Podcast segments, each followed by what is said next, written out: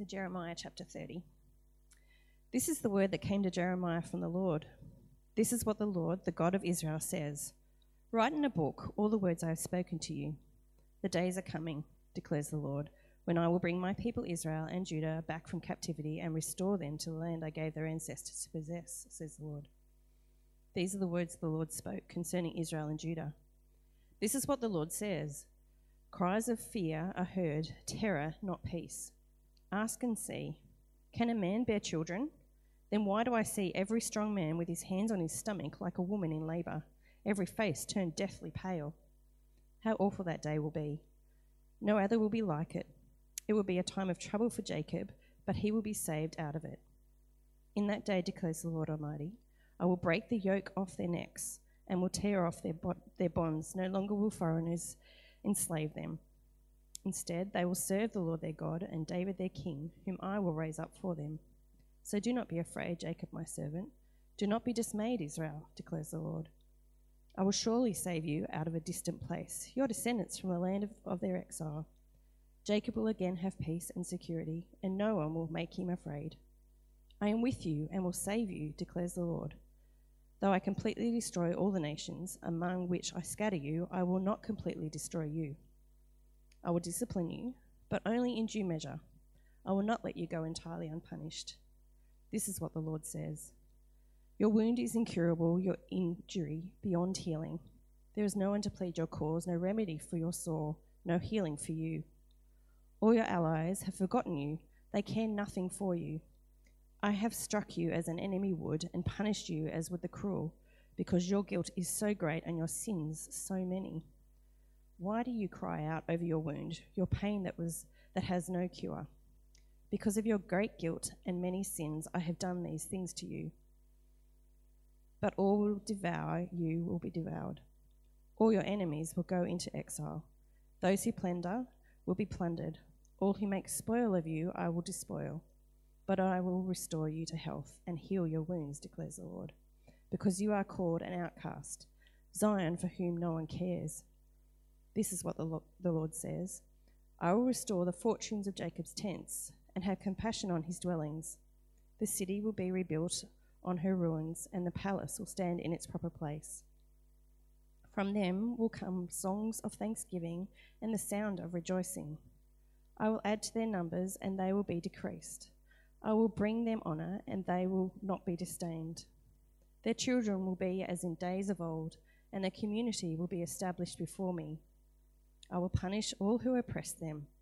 Their leader will be one of their own, their ruler will arise from among them. I will bring him near, and he will come close to me. For who is he who will devote himself to be close to me, declares the Lord? So you will be my people, and I will be your God. See, the storm of the Lord will burst out in wrath, a driving wind swirling down on the heads of the wicked. The fierce anger of the Lord will not turn back until he fully accomplishes the purposes of his heart. In days to come, you will understand this.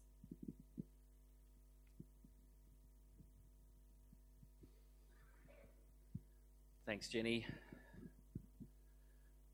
Wow, Dave, I'm so excited about that donut prospect for uh, next week. Two weeks ago, I mystified my family, or particularly my wife, with a very strong donut craving that just had to be satisfied that day, and uh, involving trips to Kotara and plans and this and that. So it's been two weeks, so that donut craving is coming back again. So be perfect next week. Well, one of the painful things about COVID was being apart from the people we love. Because of lockdowns and border closures, we couldn't be close to our extended family, we couldn't be close to our close friends. There was a distance between us.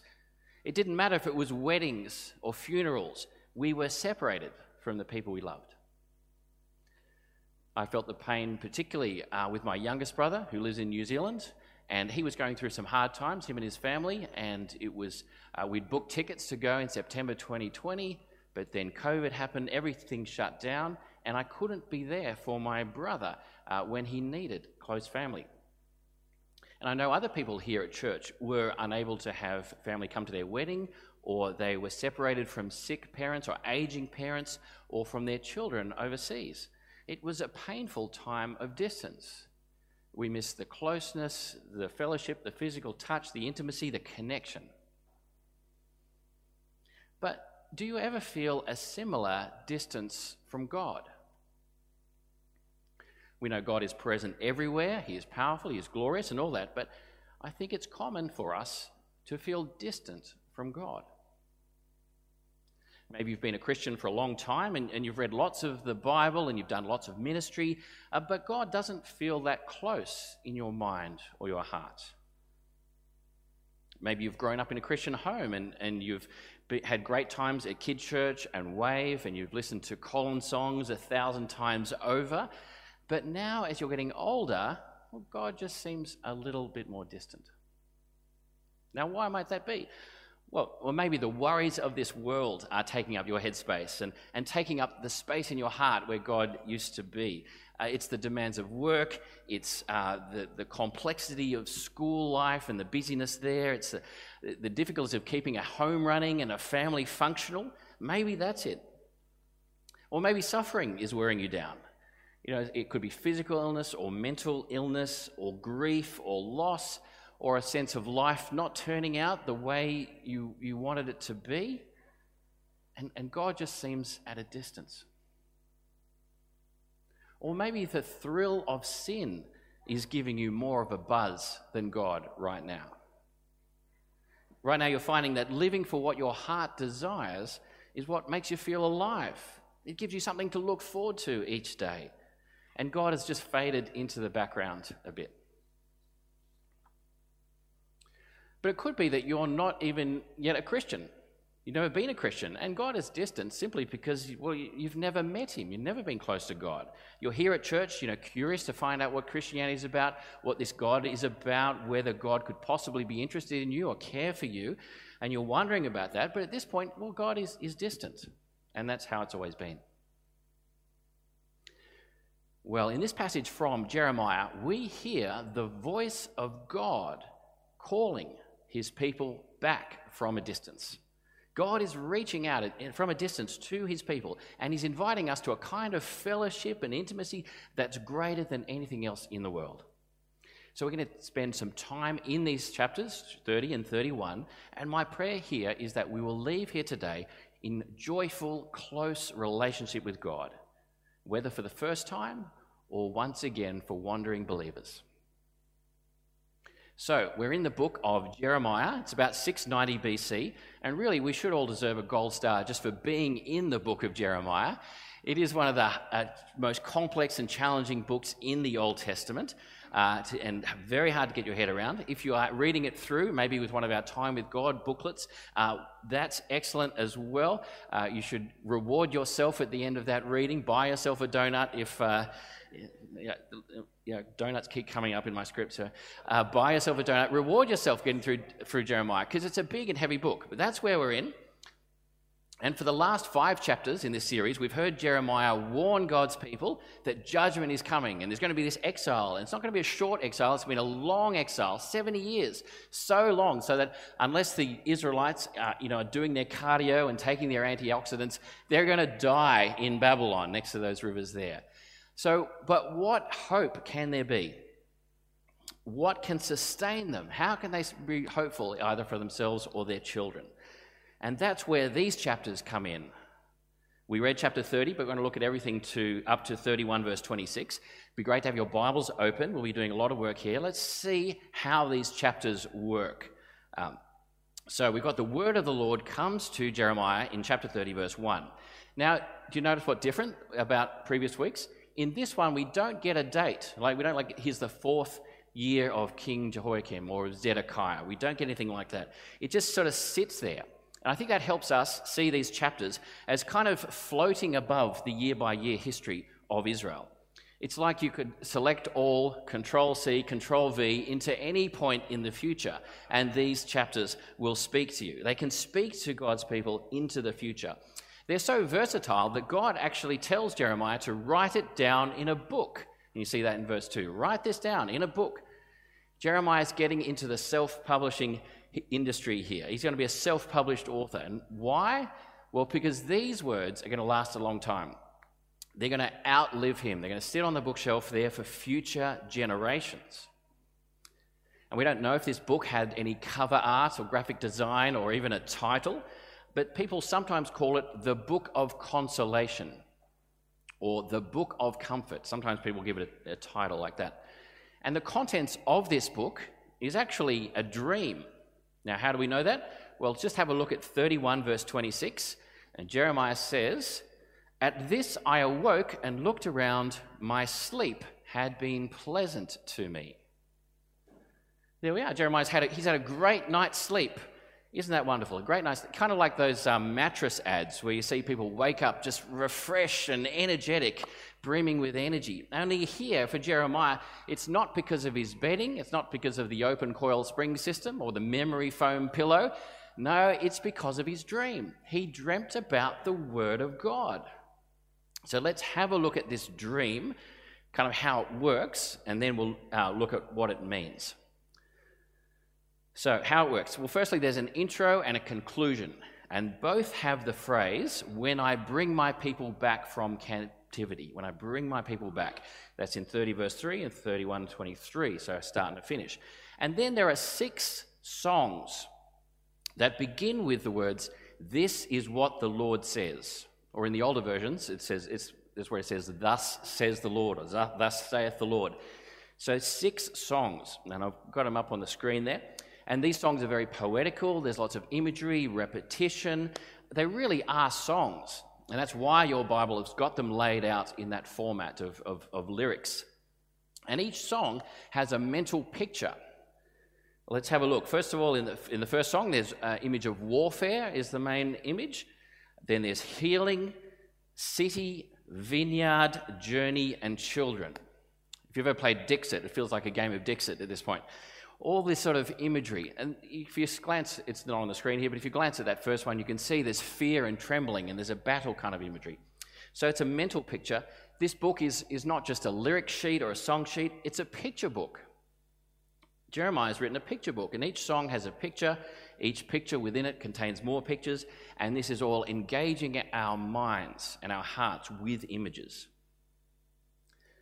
And as well as each picture, there is also a kind of male and female pattern going on. In some of these songs, God uses male imagery and addresses his people with the masculine version of the word you. So, for example, in verse 10, he says, I will save you, Jacob, masculine there, out of a distant place. But in other places, he uses female imagery and addresses his people with the feminine version of the word you. So in 31 verse 4, he says, I will build you up again, and you, Virgin Israel, feminine, will be rebuilt. So, what's happening in this, this cycle, this pattern in the songs, we've got God presenting himself as a loving father reaching out to his wayward son. Uh, that's the masculine imagery. But he's also presenting himself as a loving husband, holding his arms out uh, to a wayward wife or an unfaithful wife. That's the feminine imagery. And both these images, father and husband, uh, they're building up a picture of, of God closing the distance between himself and his people. And both images are supposed to be working in our heart, softening our heart so that we might return in our hearts to God. Now, more on that later as we look at what it means, but that's kind of how this section works.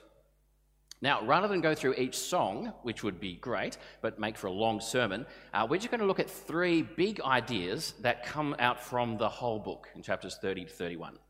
And together, these three ideas are going to invite us and call us to kind of uh, reconnect to God, come back to God, close that, uh, ca- close that, um, that gap with God. So, the first big point is this the suffering in these verses is real. The suffering in these verses is real. God's people are genuinely suffering, and in so many ways. They're in exile, so they're in captivity to Babylon, they're cut off from home, they're away. We see that in verse 3 and really all the way through. They're also wounded and hurt and damaged.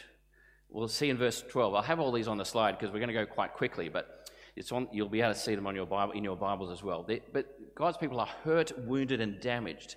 So in the start of Song 2, it says, This is what the Lord says your wound is incurable, your injury beyond healing. There is no one to plead your cause, no remedy for your sore, no healing for you.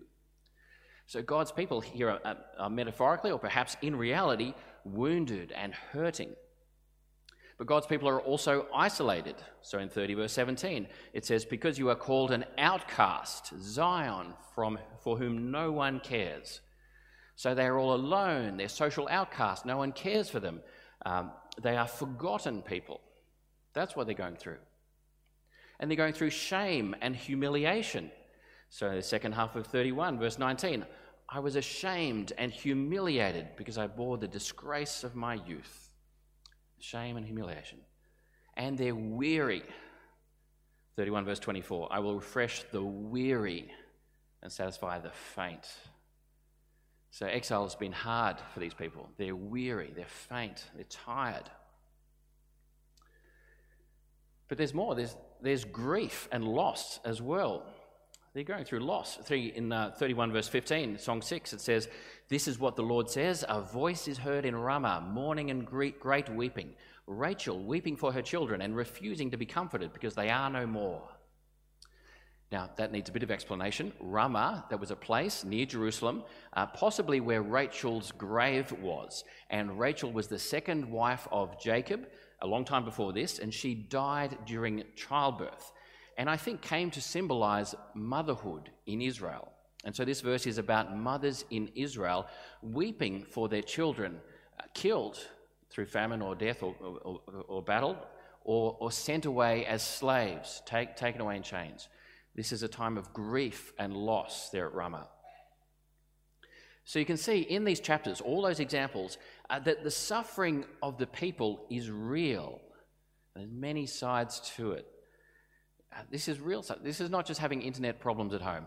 This is genuine grief, pain, and suffering. But more than that, these chapters say that suffering here is all under God's control. It's all under God's control. It's not like God was looking at his phone and got distracted, and it's not like he was having trouble multitasking and things got out of hand. No, everything here he allowed it to happen, He permitted it to happen. In fact, He made sure it did happen. He was in control over the nature and extent of their suffering. Now, how can that be true? What a, what a thing to say. Well, let's have a look in the passage itself. In verse 11 of chapter 30, God says, I will discipline you, but only in due measure. I will not let you go entirely unpunished. Or 30, verse 15, why do you cry out over your wound, your pain that has no cure? Because of your great guilt and many sins, I have done these things to you. Or in 31 verse 18, Israel says, You, that is God, you disciplined me like an unruly calf, and I have been disciplined. See, God is making it clear that their experience of suffering was actually discipline for sin all within his sovereign control. That's a big deal to take in. As we think about ourselves for a moment, it's also important that we don't play down our suffering or our sin. Christianity is not about pretending that suffering doesn't exist. It's not about that everything is fine. Christianity is not superficial. Even now, you might be dealing with the things that have come up in this chapter, in 30 and 31 wounds, sickness, isolation, shame, humiliation, weariness. Now, that's not to say there's a direct link between uh, our sin and our suffering, like there was for the Israelites. I mean, there could be connections, that gets kind of complex, but your suffering is real and somehow it is within God's will and God's control. So if you're looking for someone who actually knows and understands your pain, it is God that you're looking for. You're in the right place, here in God's Word, with God's people. This is where we start. This is the first big idea from this passage. People's suffering is real. The second big idea is that God is compassionate. This book of consolation is massive for showing us the love and compassion of God. I'm going to show this to you in two places. In 31, verse 3, this is song 4, it says, The Lord appeared to us in the past, saying, I have loved you with an everlasting love. I have drawn you with unfailing kindness. I will build you up again, and you, Virgin Israel, will be rebuilt. Here we see God as a husband addressing his wife. Remember that male female pattern? And just look at the words he uses here love, everlasting love, unfailing kindness. This is the heart of God for his people everlasting love. And the second place we see that, God's compassion, is 31 verse 20 in Song 6. And this is God speaking. He says, Is not Ephraim my dear son, the child in whom I delight? Though I often speak against him, I still remember him. Therefore, my heart yearns for him. I have great compassion for him. Here we see God as a father delighting in his son. His heart is on view here, yearning for him. He has, his compassion is great. Now, here at church, we have a lot of fathers, a lot of flawed fathers indeed. We'll celebrate them next week for Father's Day. They tell a lot of bad jokes, they leave a lot of jobs undone around the house, and they occasionally get grumpy and lose their temper. But they have a deep yearning for their kids. They really do. They have a deep yearning and love for their children. You see it all the time, whether it's after church, just outside in, in the courtyard, watching them. Uh, you see it when they, if they, they stumble and cry, pick them up, give them a hug. In a few uh, weeks' time, the cricket season will begin, and you'll see fathers on the side, hearts breaking as their kid gets out for a duck. As a father myself, I, I can say it's a real physical sensation. It just goes so deep. A few months ago, my oldest son Alex got his red Ps, and he's as he drove, he drove out from the driveway, and I was like there on the driveway, and it was like, okay, he's in the car, he's driving away, I'm on the driveway. I don't know what I'm feeling right now, but it's really strong. you know that this that it goes deep. And when we see that depth of feeling in earthly fathers, we're just getting a tiny glimpse of God's heart for his people. That's how we need to think about God. So we're really engaging with God here. We know that our suffering is, is real and somehow it's within God's sovereign control, but God is, is not an oppressive overlord. He's not an overbearing boss. He's not a fussy bureaucrat. He's not a parent that you can never please, who's always looking down on you and disapproving. No, none of these things. God is your loving Heavenly Father, yearning for His children, ready to scoop you up in His arms. This is the picture of God that we're getting here.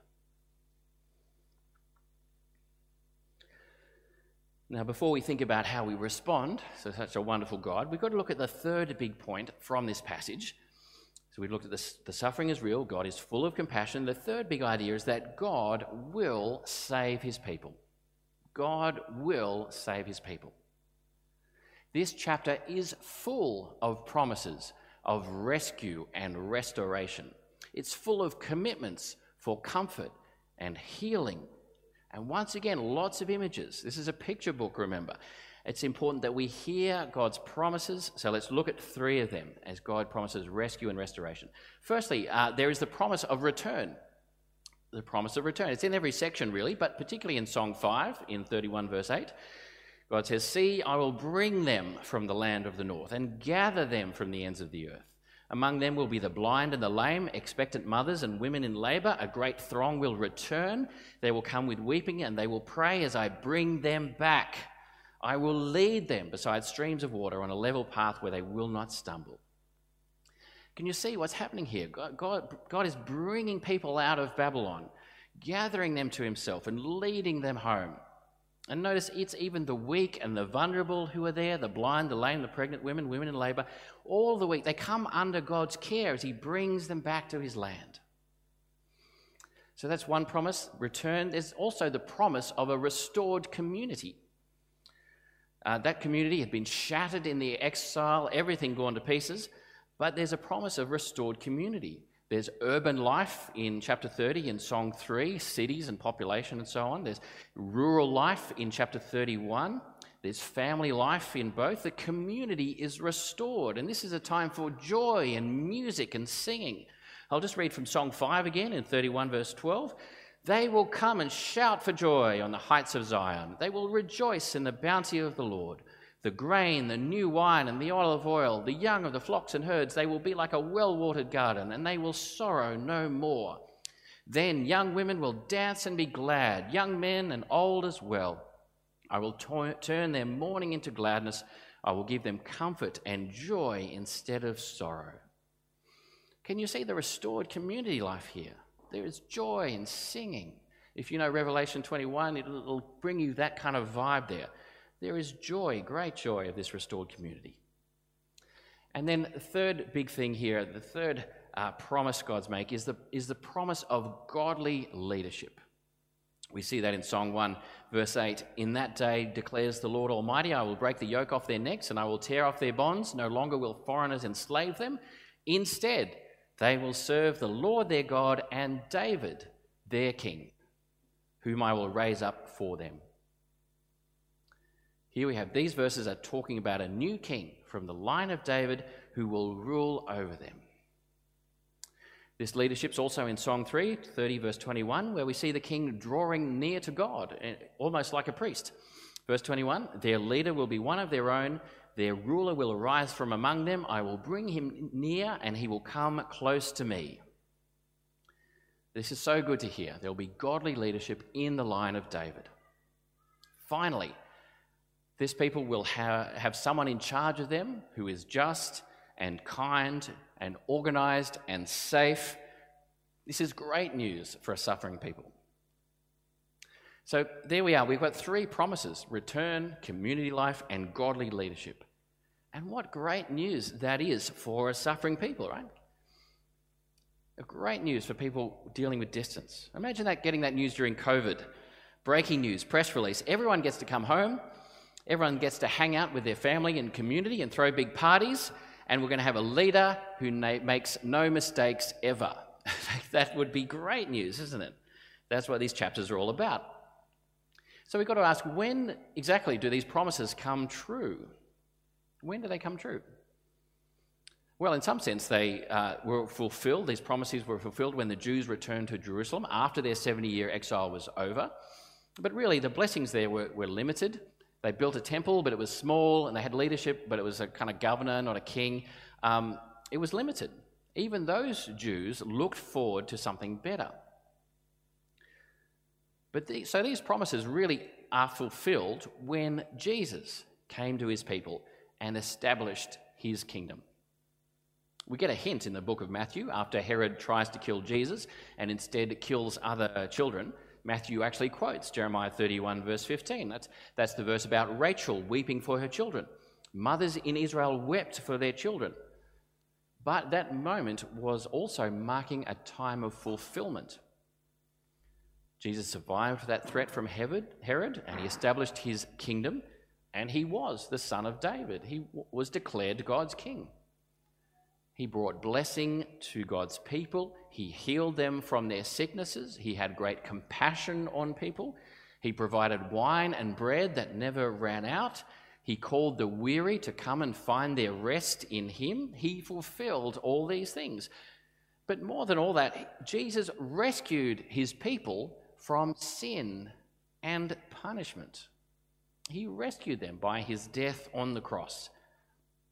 At the cross, when He died for us, He was rescuing His people. Galatians 1 says that Jesus gave himself for our sins to rescue us from the present evil age, according to the will of God our Father. His whole life was a rescue mission. And after his death, God raised him up from the dead, just as it said in Jeremiah 30, verse 9, when God spoke about David their king, whom I will raise up for them. God the Father raised up Jesus, his son, from the dead to be his eternal king in the line of David. So God has fulfilled his promises, not so much with the return of the Israelites, but with the saving mission of Jesus.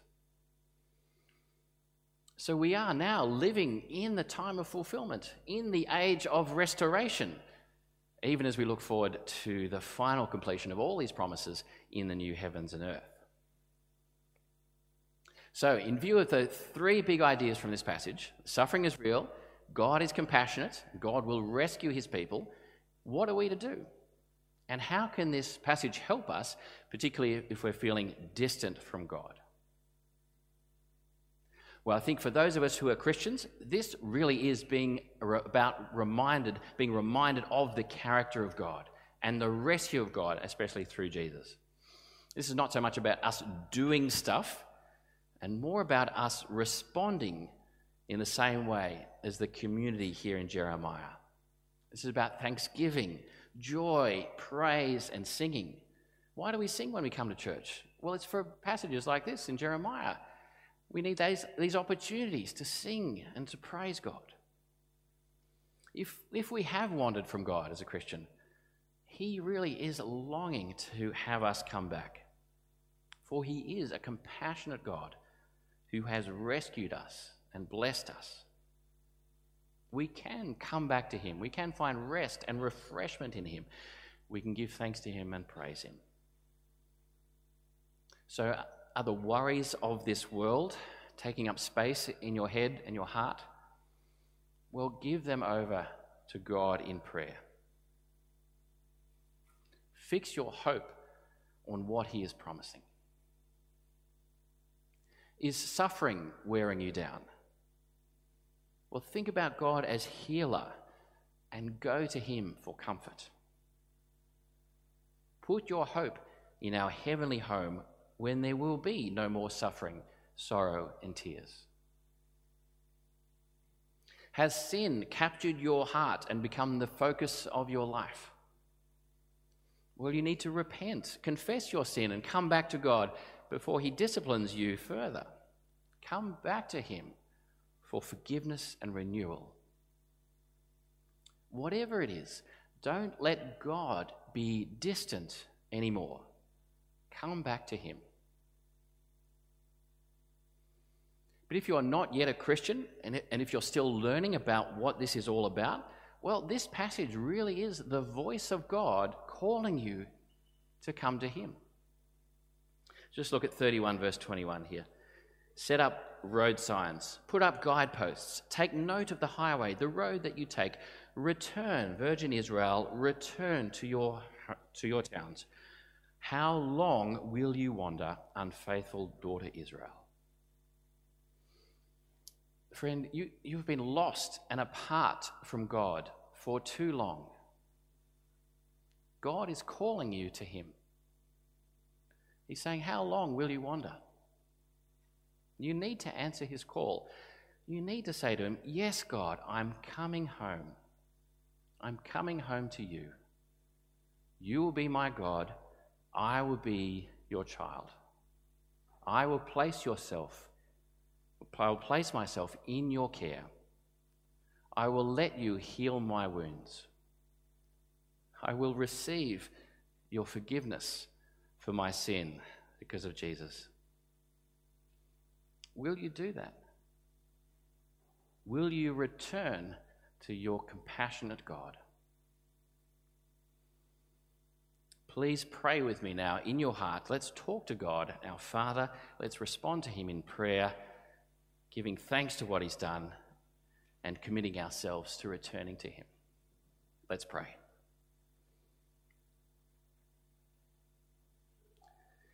Heavenly Father, you are a compassionate God, full of everlasting love.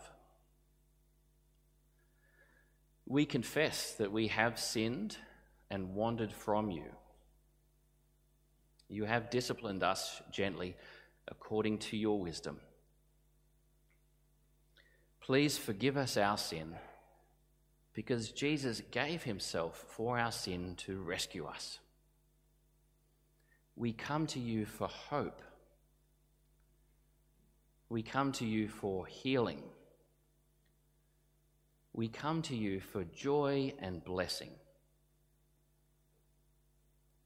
Please keep us and guard us in the safety of your love. In Jesus' name, amen.